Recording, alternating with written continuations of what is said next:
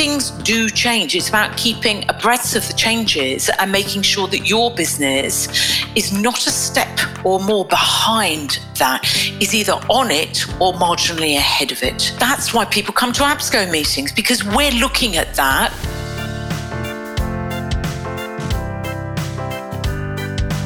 Welcome to the Resilient Recruiter Podcast. This is your host, Mark Whitby, and I'm joined today by Ann Swain. Ann is the global CEO of APSCO, an international trade body representing the professional recruitment sector with operations in the UK, Germany, Singapore, and Australia. Ann has over 30 years recruitment experience and was formerly UK sales director of Computer People before establishing APSCO in 1999.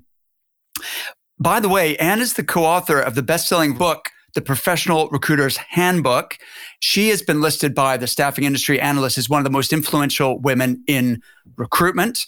In this episode, you'll benefit from Ann's insight on the trends, challenges, and opportunities for recruiters in the ever changing post pandemic world. Welcome, Ann. Thank you for joining me.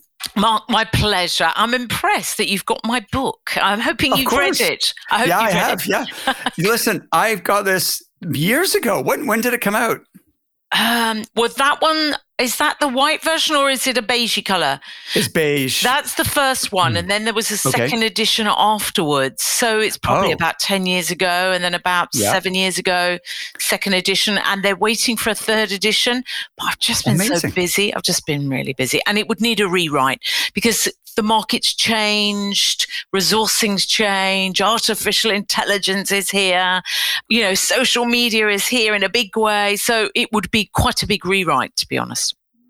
Do you know what, though? I think there's so much in like 90% of it is still absolutely relevant. And the only, I mean, yes, social media and technology have been the big shifts, but this is like a textbook for recruitment consultants. And what I would suggest, in fact, I have suggested this to some of my coaching clients if they have new uh, starters joining them, then it is a good idea to send them this book even before they start.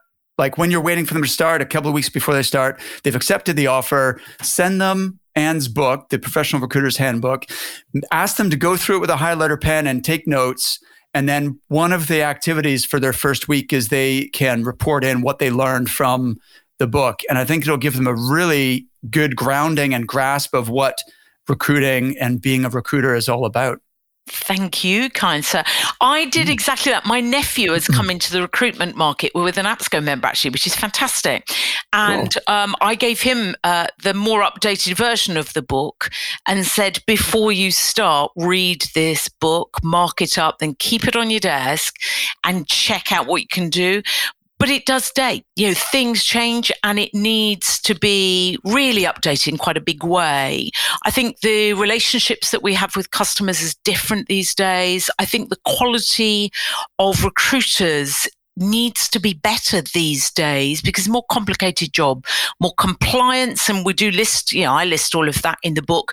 I co-wrote it with a friend of mine, Jane Newell Brown. And um, so we were really on getting things up to date but then it's set. It's set in that time warp, as it were, and it needs to be updated. But thank you. Thanks, Bob, for that. Well, listen, while we're on the topic, let's explore that uh, in terms of the changes. But actually, I had to ask you almost every book I've read in the recruiting field have been self published or published by small presses.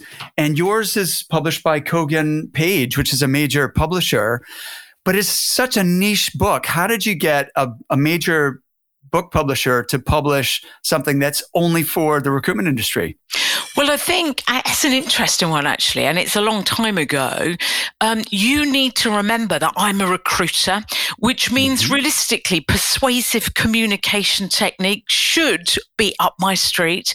And um, Jane Newell Brown and I had a meeting with Kogan Page. They published loads of business books, one of the major mm-hmm. business publishers. And we talked to them about the idea and they went for it. You know, we talked to them, we asked them questions, gave them what they really, really wanted, and uh, in the book, and and then they went for it. It's been published in Romanian would you believe? and okay. um, it's been published all over the world. So I mm-hmm. do go to different events in different places, obviously Singapore, Australia on a regular basis, Germany, whatever. And I get you know, people come up to me to ask me to sign a copy of the book. So yeah, they went for it. We sold it to them for heaven's sake. That's what we're supposed to do in life. And Fantastic. they went for it, but it sold really, really well. And I think it sold well because previous books in the market had been quite American. The mm-hmm. UK market and a lot of other markets are different to the American market. Mm-hmm. And therefore, there was a gap. And I think we were fulfilling you know something that that filled that gap actually. And um, and then of course they asked for a second edition. They've asked for a third edition because it has sold and it is used as a textbook. Um, and it was meant to be a textbook. It was meant to be a university level textbook but for professional recruiters that was the idea That's of it. So. a great story. I love that. Uh, it's fun. What other languages was it translated into? Well, to my knowledge, only Romanian, which is the Romanian. weirdest one. It was the weirdest one. I remember them asking if it was okay to publish it in Romania and um, and in Romanian, and and I was sort of flattered, but slightly surprised. I did speak some years later. I was invited to speak at a conference in uh, Bucharest. And um, it was a big recruitment conference and well attended. And a lot of the people seemed to have the book. And it was a great audience and an interesting recruitment market, mainly perm market.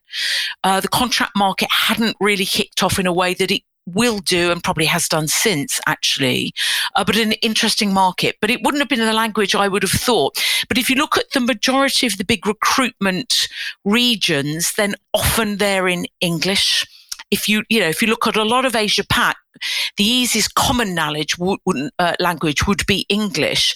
Japan, obviously, huge market. To my knowledge, it hasn't been published in Japanese, um, but it's read across Asia Pac. It seems to be used sometimes in the States as well, though the market's quite different.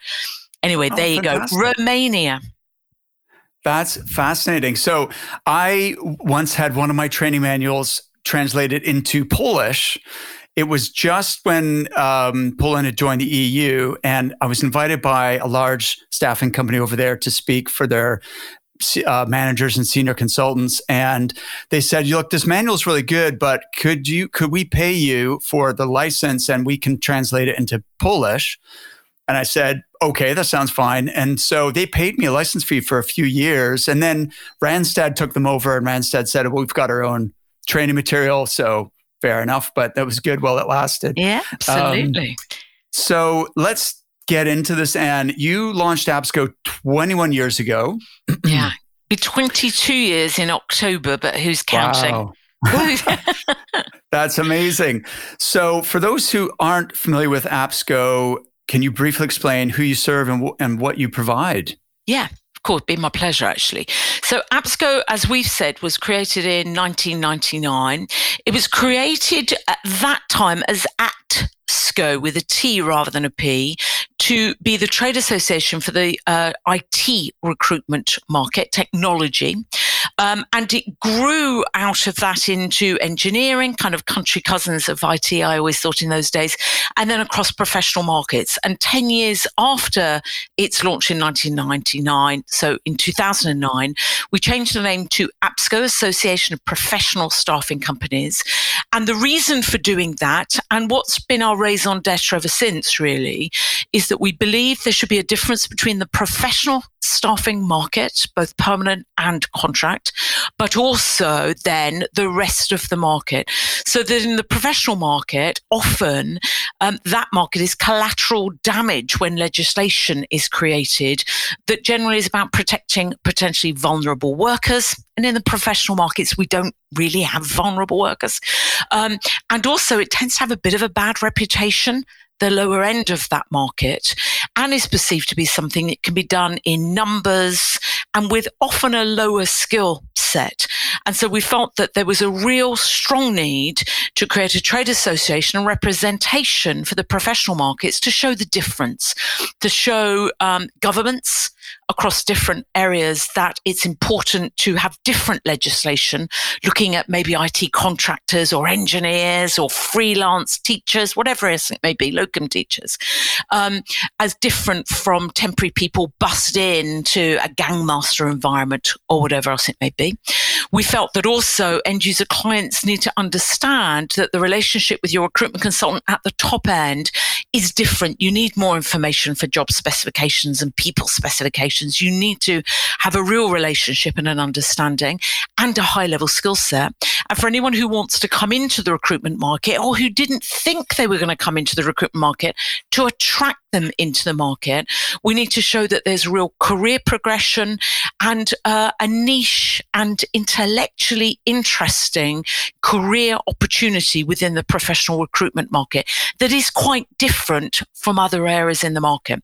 And so we serve our members by creating information, intelligence, ideas, ton of service offering that's quite meeting oriented, Zoom oriented at the moment, as you can imagine, um, that make sure that our members are up to date from a compliance point of view, have all the information that they need to understand their markets, which are all niche, um, and the future opportunities for their businesses. And obviously a big lobbying piece to make sure that we, we're protective, but also proactive in suggesting legislation that can help our members, but the top end of the market expand. We're international, so we have a big focus on making sure that recruitment companies have an understanding on whether to and how to expand geographically outside of the UK. So that's kind of what we do. Fantastic. That's really interesting. I know um, you are passionate about talent development. And you alluded just a moment ago to making the recruitment sector into a profession. Could you expand on that? Why is that important? And, and how can we make recruitment a real profession? Well, I think that recruitment is without question a profession, but it needs to be recognized as such. Personally, I think with any profession, there needs to be professional development and professional qualifications that's achievable throughout your career. And so consequently at APSCO, we have a very active talent development team. We train a lot of members uh, across the world, actually. And we work with other organizations, academic organizations to try and add value with some academic prowess to the whole of the recruitment market. So, for instance, we've worked more recently in the last few years with Cranfield Business School to create an MBA program that has a specific focus on the recruitment market. And then we, we work to make sure um, that with Grant Thornton, actually, to make sure that uh, people wanting to do an MBA, which is hard and expensive and a lot of time and effort, uh, to actually get those MBA programs covered within the apprenticeship scheme so that at least a third of the fees could be taken off of the cost of that. And um, ultimately, we got more than that taken off from a cost point of view. We have a cohort in their second year of doing their MBA program, just about to start actually.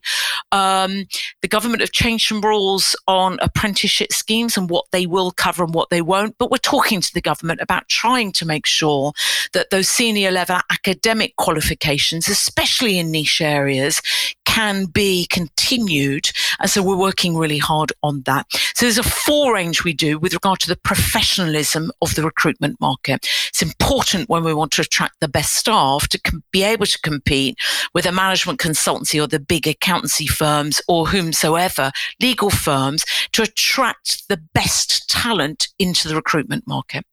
Look, Mark, accidentally I fell into the recruitment market, and there are a lot of people in in you know this market have done exactly the same. And I think, wouldn't it be great? Me, me as well. Yeah, there you go. A lot of people that I've spoken to mm-hmm. have said, "Oops, you know, didn't know what to do," and hey presto, dropped in accidentally and luckily enough stayed. But there is a marketable career in the recruitment market that APSCO, by visiting universities, both here in Singapore actually as well, to promote a career in that staffing sector. And so we, we work very hard at it. We think it's important and it can make a really big difference. Uh, and I actually have a friend, Amy Stevenson, who is doing the MBA program that you put together with with Cranfield University, and um, she's loving it. She's feeling like it's massively developing her, giving her more confidence um, to the extent that she's developed a consulting offering in addition to the you know alongside the recruiting services. Um, but man, it's hard hard graft. She is because she's running her recruiting business as well as studying for the MBA. It's um, yeah, it's it's not easy. It isn't easy, and I've got one of my staff mm. going through it. Terry is going through the MBA program. It was something, interestingly, as we were launching it, I heard Terry say at a, a member meeting that she dreamt of doing an MBA for the whole of her life, and I thought, my goodness, why she's come out of recruitment? I thought, why wouldn't I want to support my member of staff to do something if she's worth, you know, really going to put the level of work in to do it, why wouldn't we support it financially, but also with some time? So she has a couple of days off every month to go to Cranfield once you can go to Cranfield, but a couple of days off specifically on MBA stuff. She's doing project work that she brings back to APSCO. She's doing some project work uh, coming up on expansion, international expansion, to look at the best ways to choose which countries and how to set up. Now, we've got a little bit of experience in that. And I think we've been pretty lucky, but I'd rather be better organized and know exactly what she'll be doing. So she's doing that kind of work for us as part of her MBA program. So I think it's totally working for her. It's definitely hard work without question, but actually it's working for us too.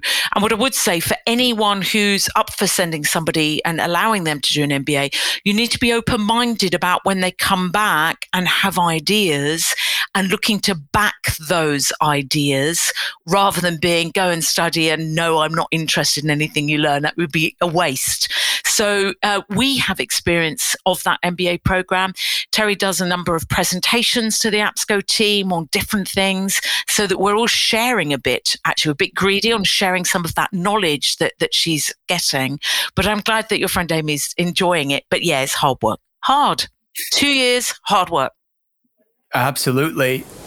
Before I go to my next question, I'd like to share one of the keys to my success in recruitment and in business. You may have noticed that a lot of the people I interview on this show have a coach. That's not a coincidence. Most high achievers have a coach, including me. I've worked with various coaches over the last 20 years, and it's been a huge factor in my own personal and business growth. Here's why. Sometimes it's hard to see the forest for the trees, and it really helps to take a step back and look at how you can improve the business and get a fresh outside perspective from someone who's bringing new ideas and insights to the table. Plus, as a business owner, who is holding you accountable and helping you stay on track? So I want to encourage you if you're not already working with a coach, get one. It doesn't have to be me, there are plenty of amazing coaches out there. Just find someone who you believe will add measurable value to your business and can help you get to the next level. If you do want to explore a coaching relationship with me, then you're welcome to apply for a free 30 minute strategy session at recruitmentcoach.com forward slash breakthrough. This is not a sales call. My number one objective is to help you to get clear on your goals, identify the roadblocks that are holding you back, and create a strategic plan to increase your billings and grow your business. I promise you'll leave our session feeling focused, re energized, and excited to take your business to the next level. You can apply at www.recruitmentcoach.com forward slash breakthrough. Speaking of talent development, then, and thinking from the perspective of the recruitment business owner, what describe what you perceive as a world class talent development program? What would that involve? Because I feel like in order to attract and retain the top people within recruiting and to your specific business, this is one of the keys, um, not only to, of course, maximizing people's performance, but attracting, retaining great people, you have to develop them. So, what could that look like uh, in addition to the academic op- opportunities available?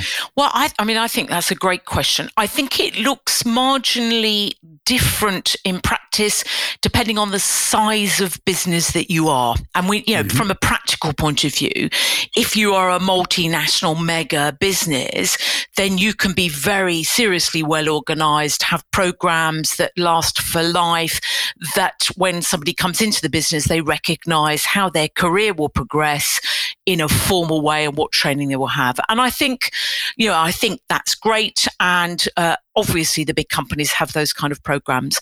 The majority of the recruitment market, if I look in the UK, are medium and smaller businesses. So from a realistic point of view, I think it's important to perhaps focus on them. And what I would say is one, have um, an opportunity to create uh, a career long program.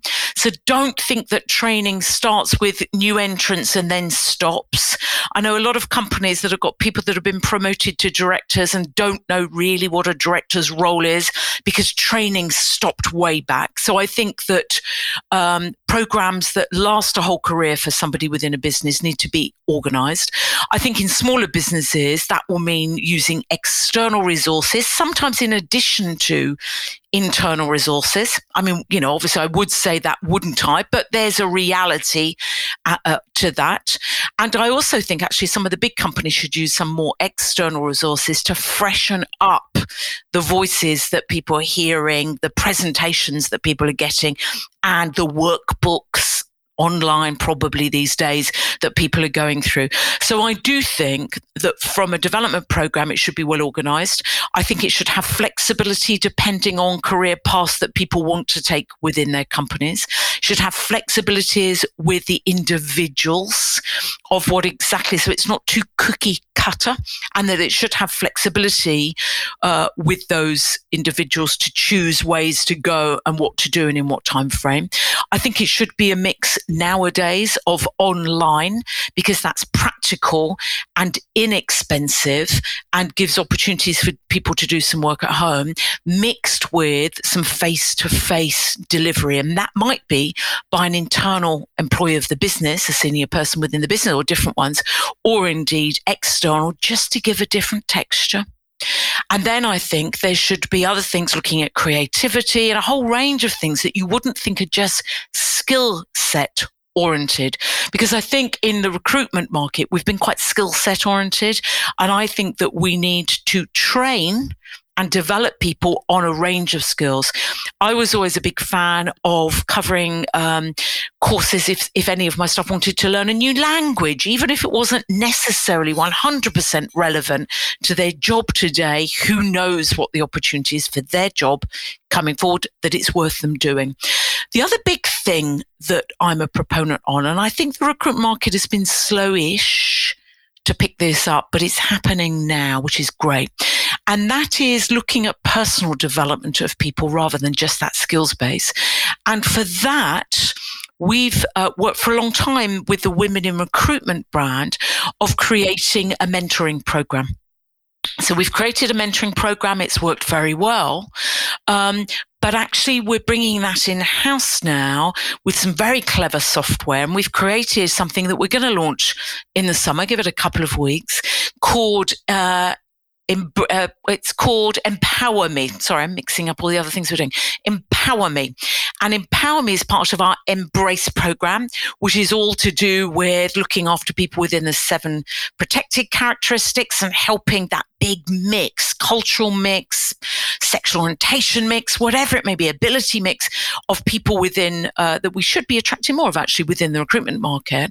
And the uh, Empower Me is about how to match a mentor and a mentee for a six month uh, relationship through the mentoring program with some value add in there on how to be a great mentor and how to be a great mentee, diarizing and other input into there to make sure that it's easy and inexpensive, totally affordable for anyone to be able to have an external mentor to help them through their career.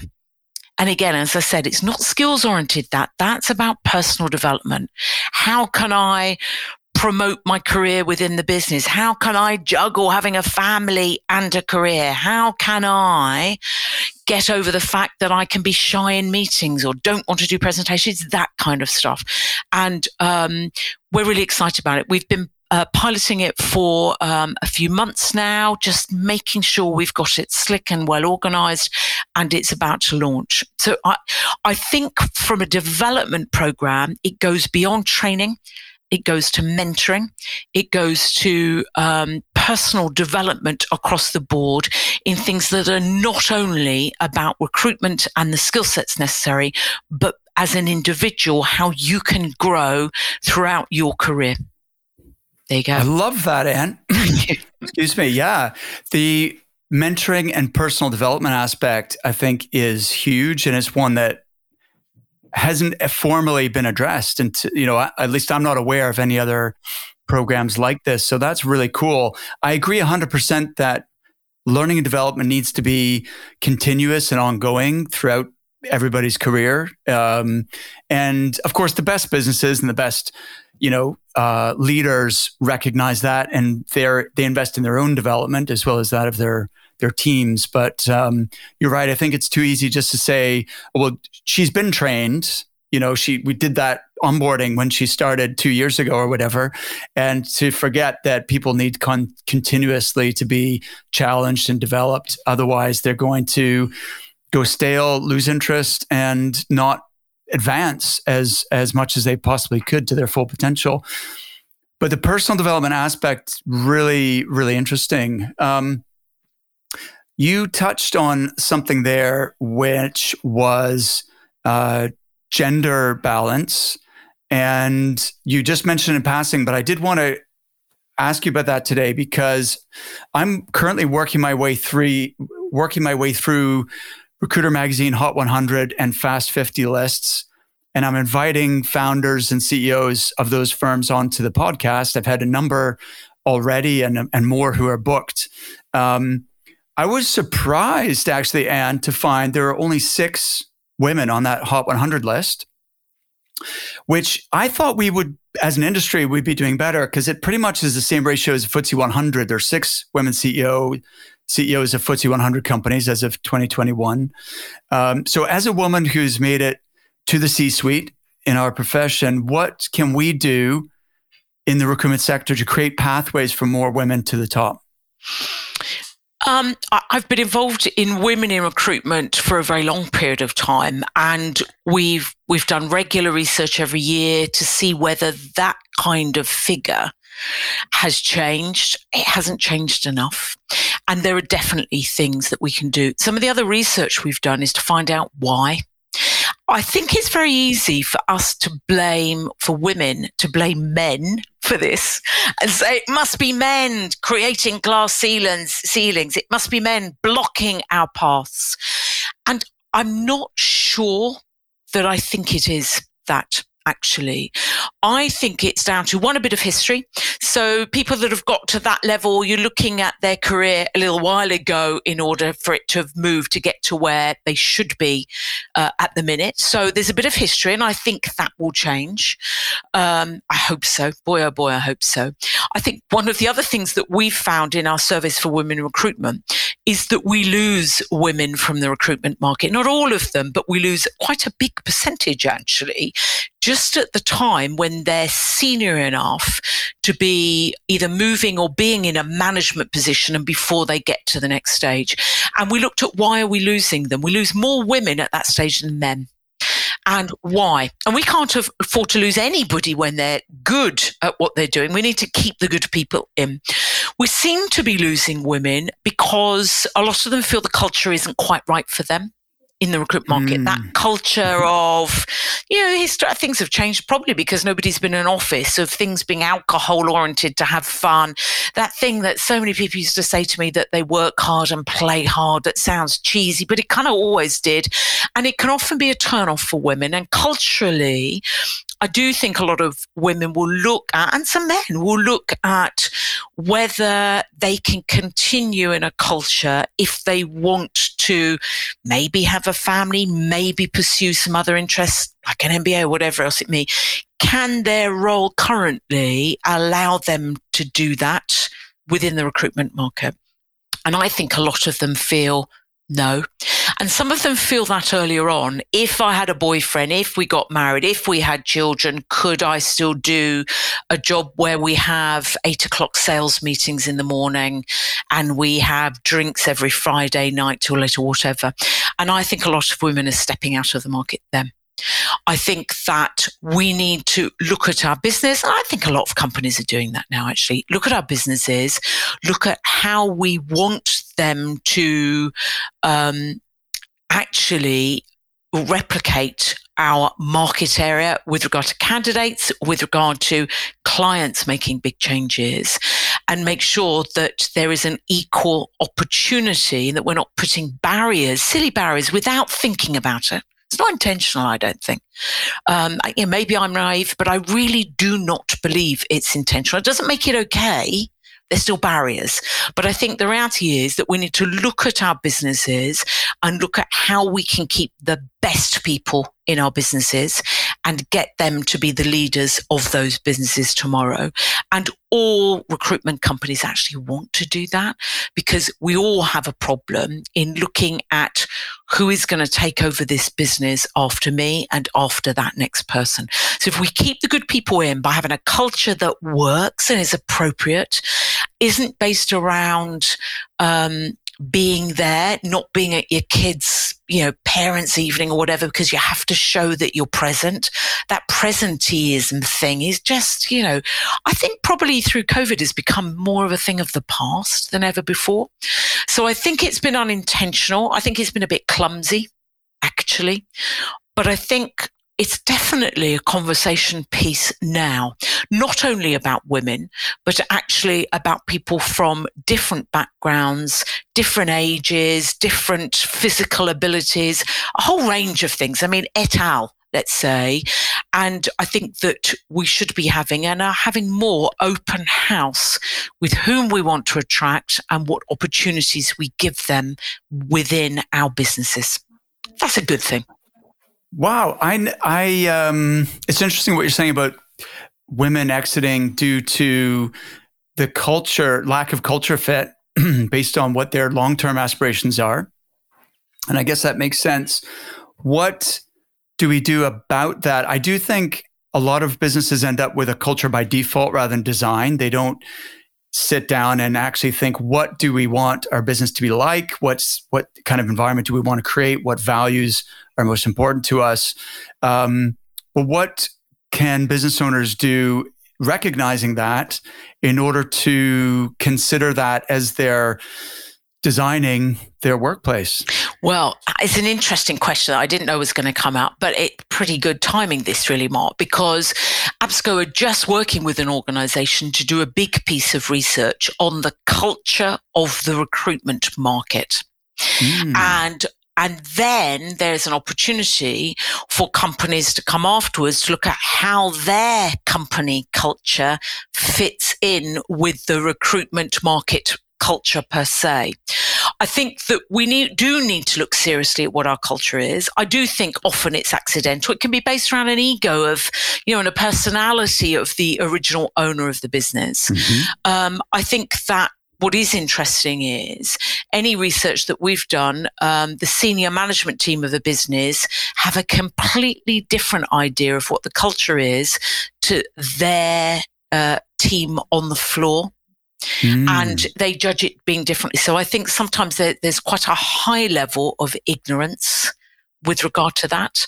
Um, and I think that in creating a service where people can look at what the average culture looks like, how it works, how it makes some people not want to come into the market and others leave earlier than they would have done means that we can really do something. I think information is key. I think you can't mm. do anything until you know what it is and where your company fits in that, which is why we're doing this survey actually now. Interesting. We only launched it a couple of weeks ago. All right. Well, that sounds very relevant. I would lo- I would love to learn more about that when you've yeah. when you've done the research. You might remember back in episode 43, I talked to Plamen Ivanov, the executive chairman of iIntro. If you missed it, it's well worth going back into the archives and having a listen. One of the things we talked about was a way for recruiters to shift the conversation with prospects away from fees and make it all about value. iIntro has created a tool called the Bad Hire Calculator that you can show to your prospects that proves to them that your recruitment service will save them potentially hundreds of thousands of dollars.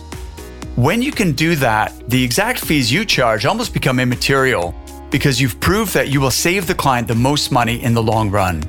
If you'd like to add this tool to your arsenal, you'd be pleased to know that I've partnered with iIntro and they're offering a 25% discount to listeners of the Resilient Recruiter podcast. All you have to do to claim this discount is book a free consultation and mention my name or this podcast.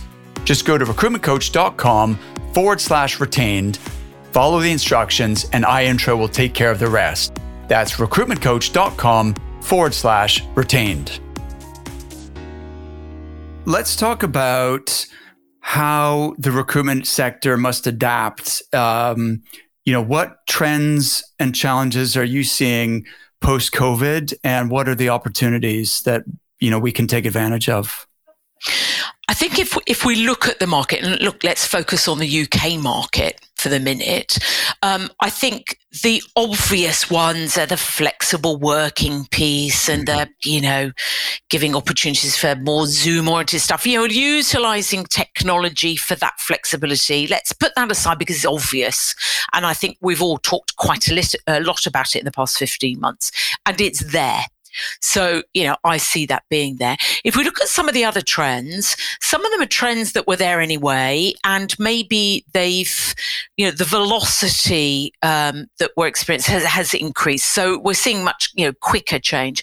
I think the use of technology has not just artificial intelligence, but communications oriented technology has really moved forward. And I think that our clients are more sophisticated than they have ever been and they demand more from us, but pay less than they seem to have ever done. And they want us to respond and communicate using technology that they're utilizing and measure more than they ever did in order not just to have a good relationship with somebody, to, but to really put some metrics behind the success level of something that can be a big spend for a corporate organization. And so consequently, I think that use of technology, people need to be more up to date. It's not just about having a decent CRM. It's got to go beyond that. So I think that's one of the biggest changes. I mentioned the sophistication of the buying market. And I really do think that's been the major change. And I think I'm going to cough, sorry about this. and I do think that that affects the way that we work with our client base. That we're we're needing a different type of individual to come in. I mentioned it earlier on. Actually, I think we need more sophisticated people to come into our businesses, where we can offload. And so sorry. What do you mean by? Well, first of all, what do you mean by clients are more sophisticated and by we need more sophisticated people what I, I don't know if I understand exactly what you're. Well, what you're I think. Look, I think and look, I have been in the recruit market, as we said, for an awfully long time. And I do believe, and, and I'm looking obviously at the professional market rather than at the bottom end of the market, but but a client in those days was pretty pleased. I was an IT recruiter, uh, proud of it, uh, was pretty pleased to get a candidate with the right skill set match. But nowadays, I think clients are looking for much, much more than that. And some clients don't even want the proverbial bum on a seat. They want advice on what salaries should look like. They want advice on what career opportunities, how they should be framed. They want advice on a culture that good candidates would flock to. You know, so that's that corporate employment branding opportunity. So I think clients are looking far more strategically than ever uh, about the way not only they hire, but keep and measure the success of those hire people and develop those people.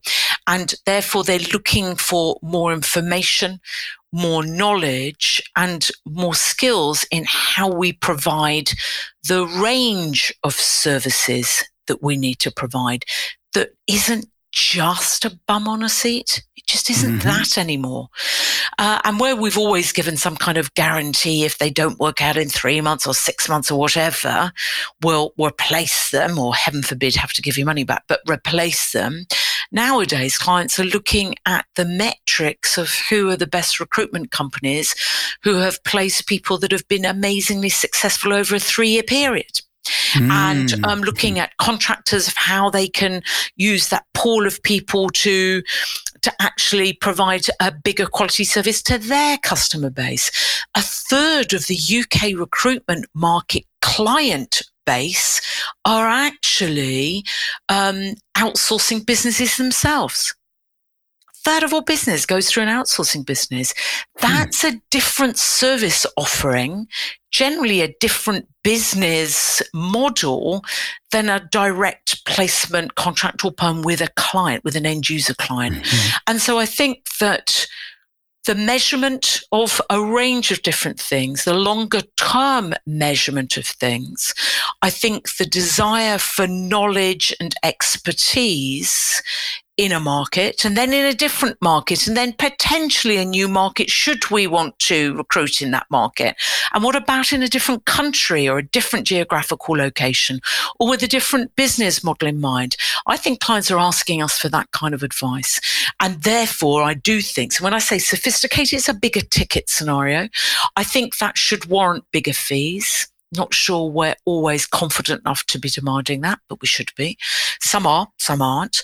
Um, I think that that demands that we have well rounded, educated, preferably individuals, not always formally educated, but well rounded, smart individuals that can come in and have a career where they are growing as an individual and are learning from a different range of sources on how to provide a, a, a, actually a sort of clear and rounded service offering that isn't just an introduction of a specific candidate.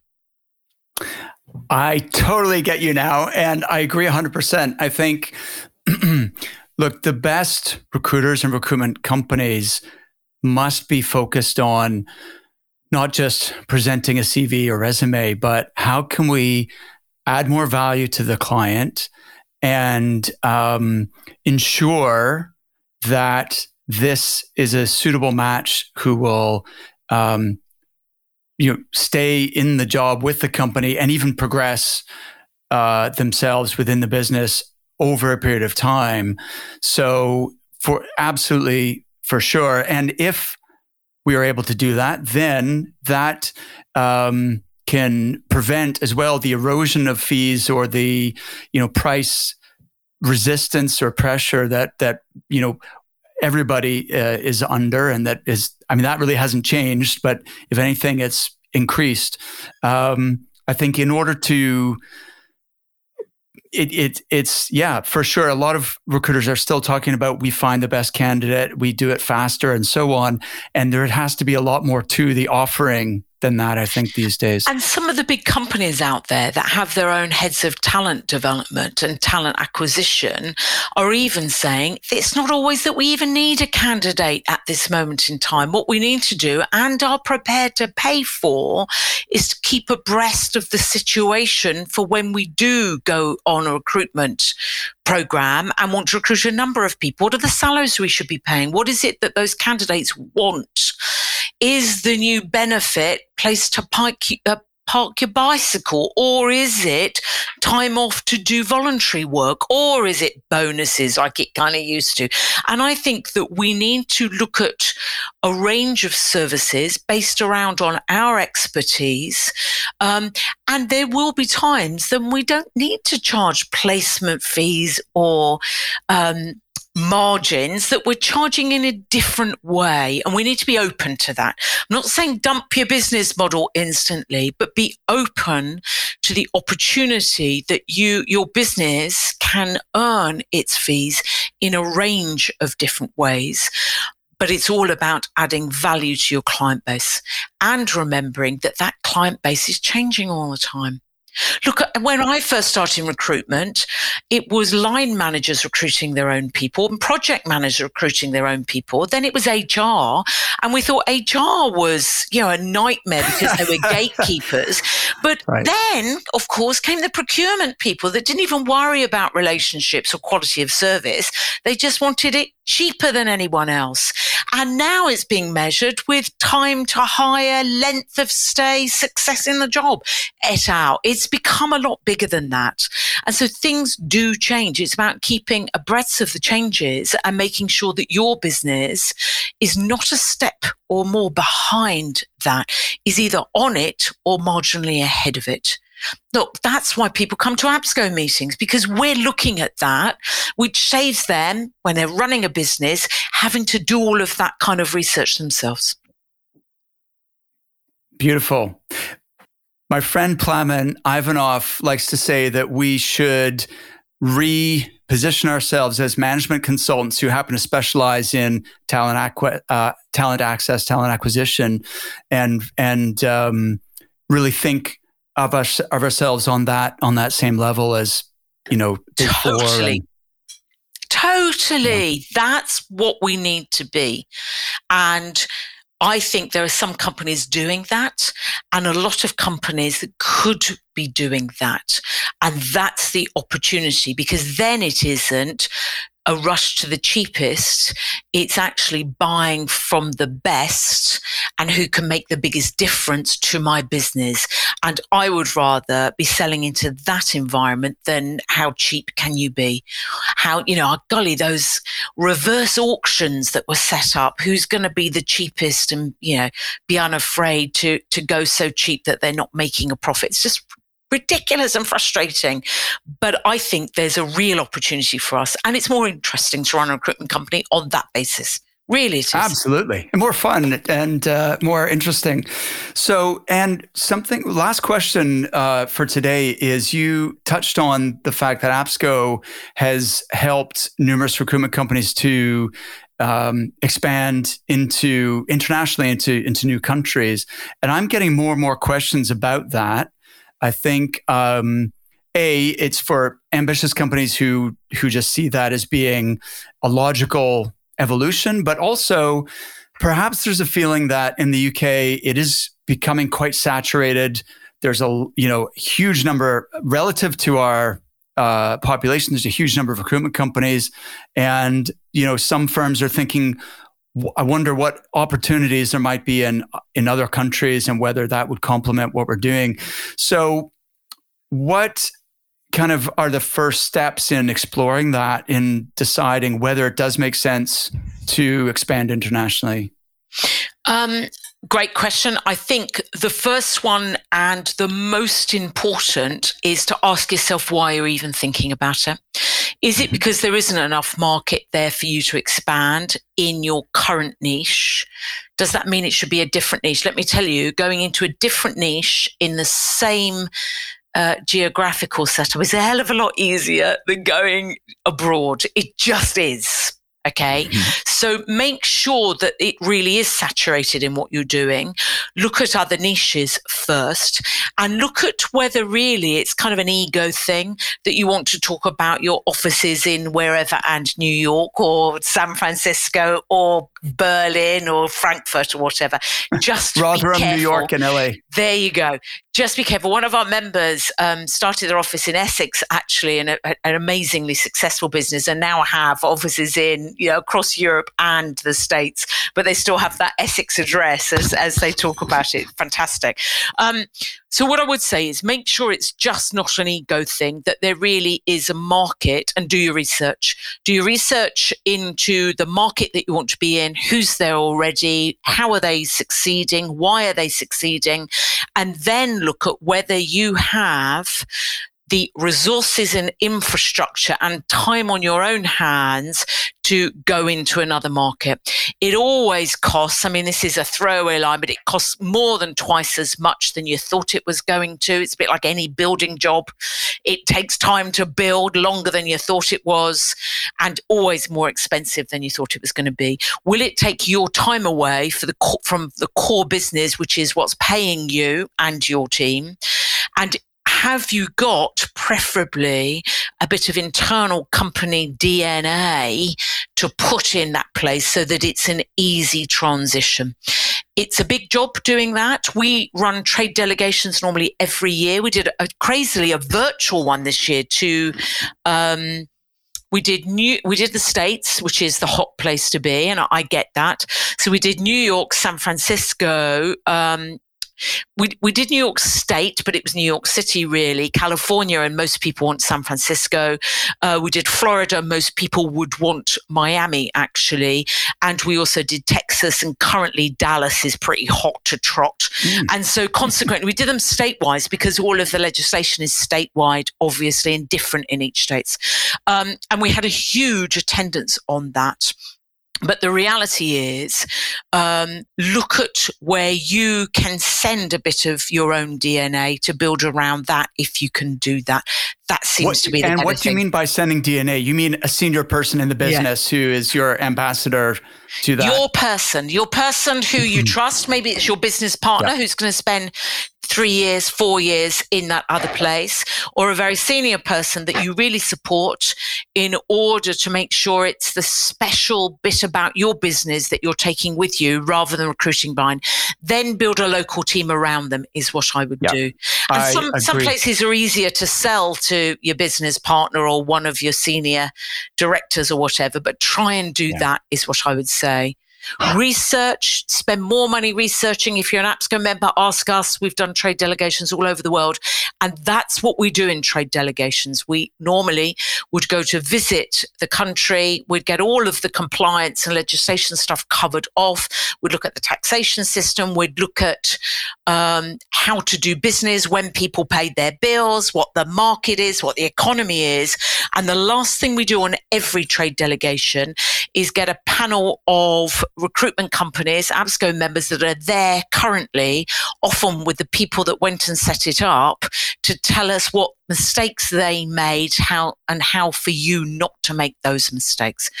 And that's what you need to look at from from deciding one whether to, two what time frame, and then how and where to go. Wonderful. I um from what I've seen, and the biggest reason for branch office failure is lack of strong local leadership. Uh, as in, I don't mean local as in they're from there, but that they are committed to that office and they, they in many cases have relocated. So I know two clients who are APSCO members who've expanded internationally and have been very successful, but it was one of the founders or directors or partners who moved to that location with maybe a nucleus of a, a couple of key people and then hired locally kind of to build around that. And that formula worked really well. Um, they did find, though, that they needed to adapt their culture a little bit depending on the local market. So, one client who has done well in Singapore, but initially found it very challenging because, and in Singapore, and like many countries, you have to have uh, a, a, proportion or a significant proportion of local uh, people hired rather than just expats. And um, they wanted to completely import their culture to Singapore, which worked great in Manchester. But they had to adapt it a little bit for for it to to work, and now I think it's it's taken off. But it wasn't uh, it wasn't a quick win for sure. It's never a quick win. And that's why I would say budget and double plus your budget. And when you think that you're going to go there as the senior person, maybe with a, a core team around you, think you're going to go for longer. You cannot cookie cutter a culture to anywhere else. And actually, you can't do it from London to Manchester or from Birmingham to Swindon. You cannot cookie cut that.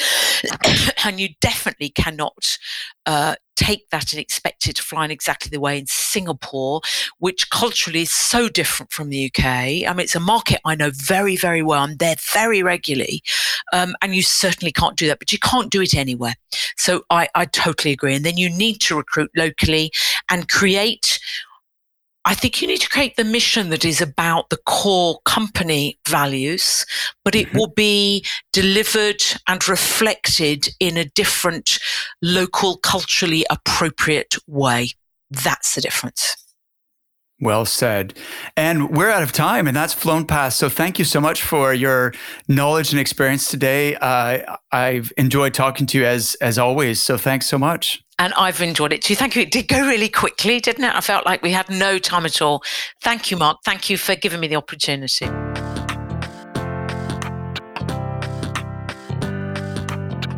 Thank you so much for listening to The Resilient Recruiter.